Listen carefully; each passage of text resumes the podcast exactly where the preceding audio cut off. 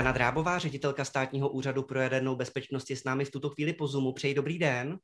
Dobrý den. Tak Rusové ostřelovali jadernou elektrárnu v Záporoží. Je už teď, paní ředitelko, jasné, že nedošlo k úniku radiace? Nehrozí nějaké nebezpečí?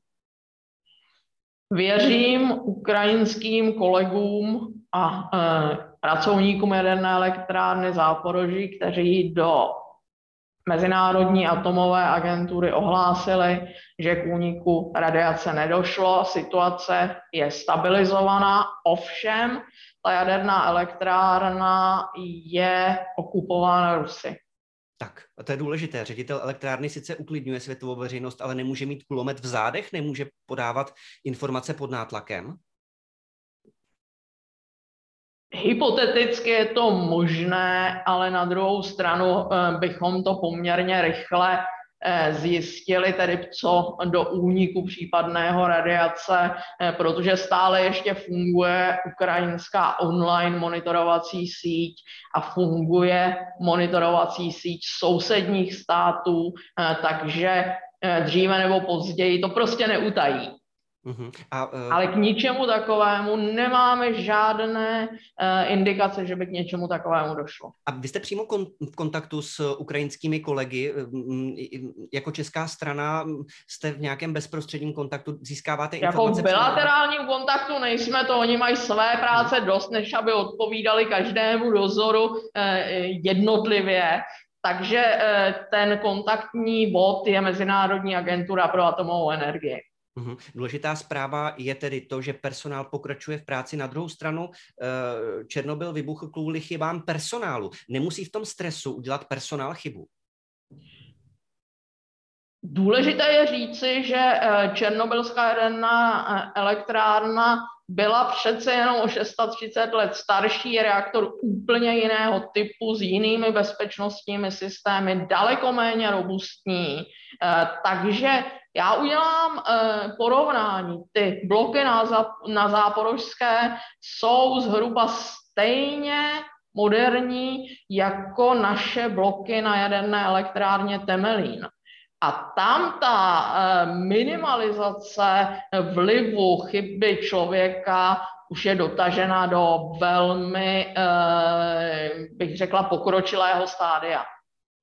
Vy už jste to několikrát říkala, ale Rusové elektrárnu obsadili. Asi se nedá očekávat, že budou Rusové bombardovat v tuhle chvíli sami sebe. A přesto platí to, že elektrárna by měla odolat pádu stíhačky nebo raketovému útoku. To je stále platné? Na to je projektována ne všem raketám, já říkám raketa země země, protože na to máme příklad. Na to máme příklad z iránského Busheru, kdy eh, za eh, iránsko-irácké války ta ochranná obálka dostala přímý zásah raketou země země a popraskal beton a tu ocelovou výstelku ta raketa nepoškodila. Z šesti bloků je v tuto chvíli uh, v Záporoží v provozu jediný. To vypínání, to byly preventivní kroky? Tak jeden z těch bloků byl v odstávce na výměnu paliva, to byla jednička, další dva byly odstaveny kvůli tomu, že ukrajinská přenosová distribuční síť pracuje v takzvaném ostrovním režimu a nemohla pobrat tak velký výkon.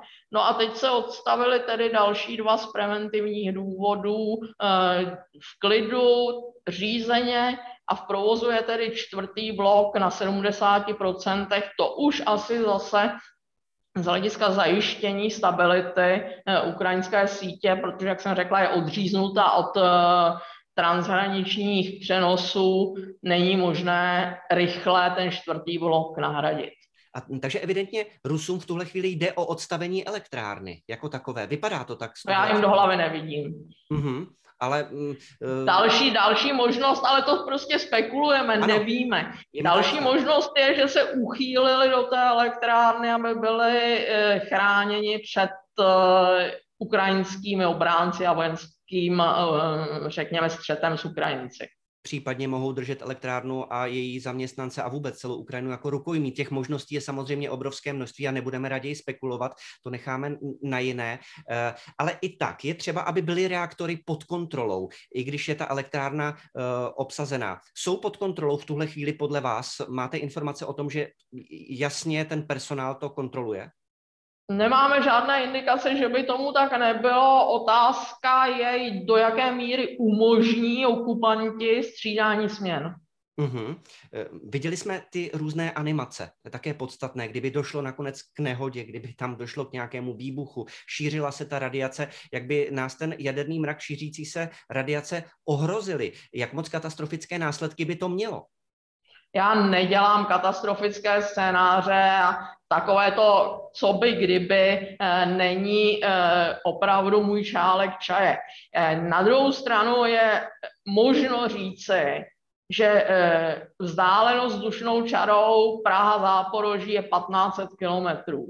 To znamená, tahle ta vzdálenost a ředění vzdušnými masami by nás ochránilo i v případě poměrně masivního úniku radiace. Váš úřad je v tuhle chvíli v pohotovosti? Máte nějaké permanentní služby? Co teď vlastně eh, za českou stranu děláte nebo můžete dělat? My máme pořád, protože eh, každý pátek se střídá směna takzvaného krizového štábu úřadu, eh, která má za úkol reagovat na to, co by případně bylo třeba nemáme, zatím co na to měnit. Eh, zatím nejsme ještě příliš vyčerpáni, to se může nastat, ne, to může nastat všechno.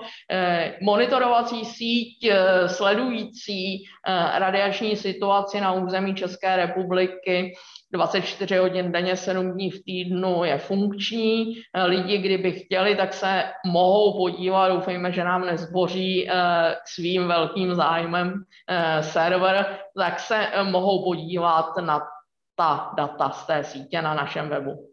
Jak moc je důležitá záporožská elektrárna pro dodávky elektrické energie pro Ukrajinu? Velmi důležitá, velmi důležitá, ale e, na druhou stranu e, už jsme si řekli, že tři z těch šesti bloků byly odstaveny e, již před tou okupací, takže zatím Ukrajina zvládá pokrýt svoji potřebu elektřiny z jiných zdrojů.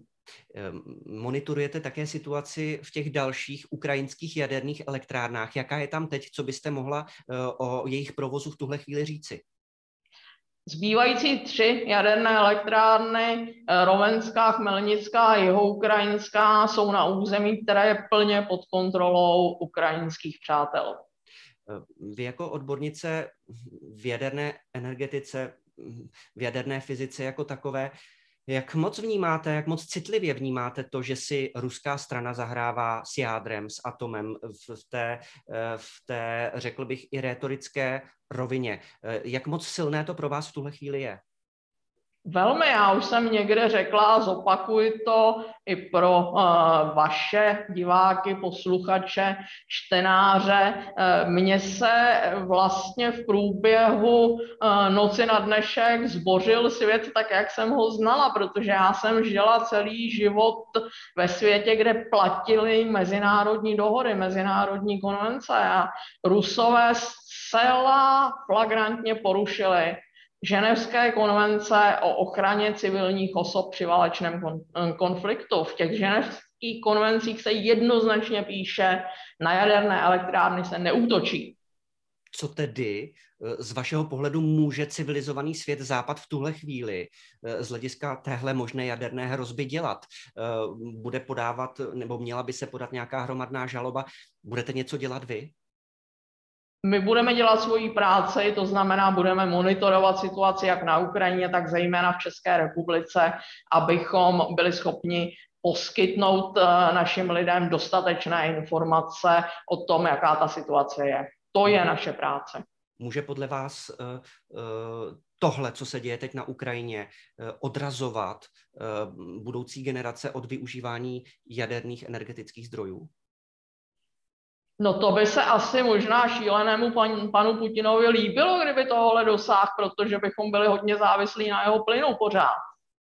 Nicméně já si to nemyslím. V každém století se vyskytne nebezpečný šílenec. Nějakou dobu uh, dělá uh, své věci a pak je eliminován. Vy jste to teď zmínila a to je podle mého názoru také velmi klíčová záležitost. Eh, Vladimír Putin by si přál, abychom byli závislí na Rusku, abychom propadli více té závislosti na ruském plynu, na ruské ropě jako takové. Není teď ve hře, paní eh, ředitelko, to, že by třeba v Německu se mohly objevit znahy o prodloužení eh, fungování těch jaderných elektráren, které tam teď v tuhle chvíli odstavují, protože, protože jakékoliv to intermeco je závislost na ruském plynu. Pan uh, ministr Habek, ministr všeho možného, co neumím vyjmenovat, ale je to velmi důležité ministerstvo z hlediska Eh, energetiky, jaderné bezpečnosti, klimatické změny, už připustil, že žádná varianta není tabu. To znamená, eh, asi by se vám to líbilo, nebo asi, asi by to bylo přijatelné pro, pro Německo jako takové. Bylo by to nákladné mimochodem eh, znovu zprovoznit ty jaderné elektrárny nebo, nebo neukončovat jejich činnost? Tak Německo má v provozu stále ještě tři jaderné bloky, tam není prakticky problém ty tři, které byly odstaveny eh, loni na Silvestra, tam by to nějaké náklady samozřejmě vyžadovalo a je to možné, ale u těch, které byly odstaveny dříve, už si myslím, že byly odstaveny definitivně. Dana Drábová, ředitelka státního úřadu pro jadernou bezpečnost, byla s námi po Zoomu. Paní ředitelko, moc děkujeme za vaše informace, za vaše zprávy a držíme palce. Naschledanou. Naschledanou, mějte se hezky.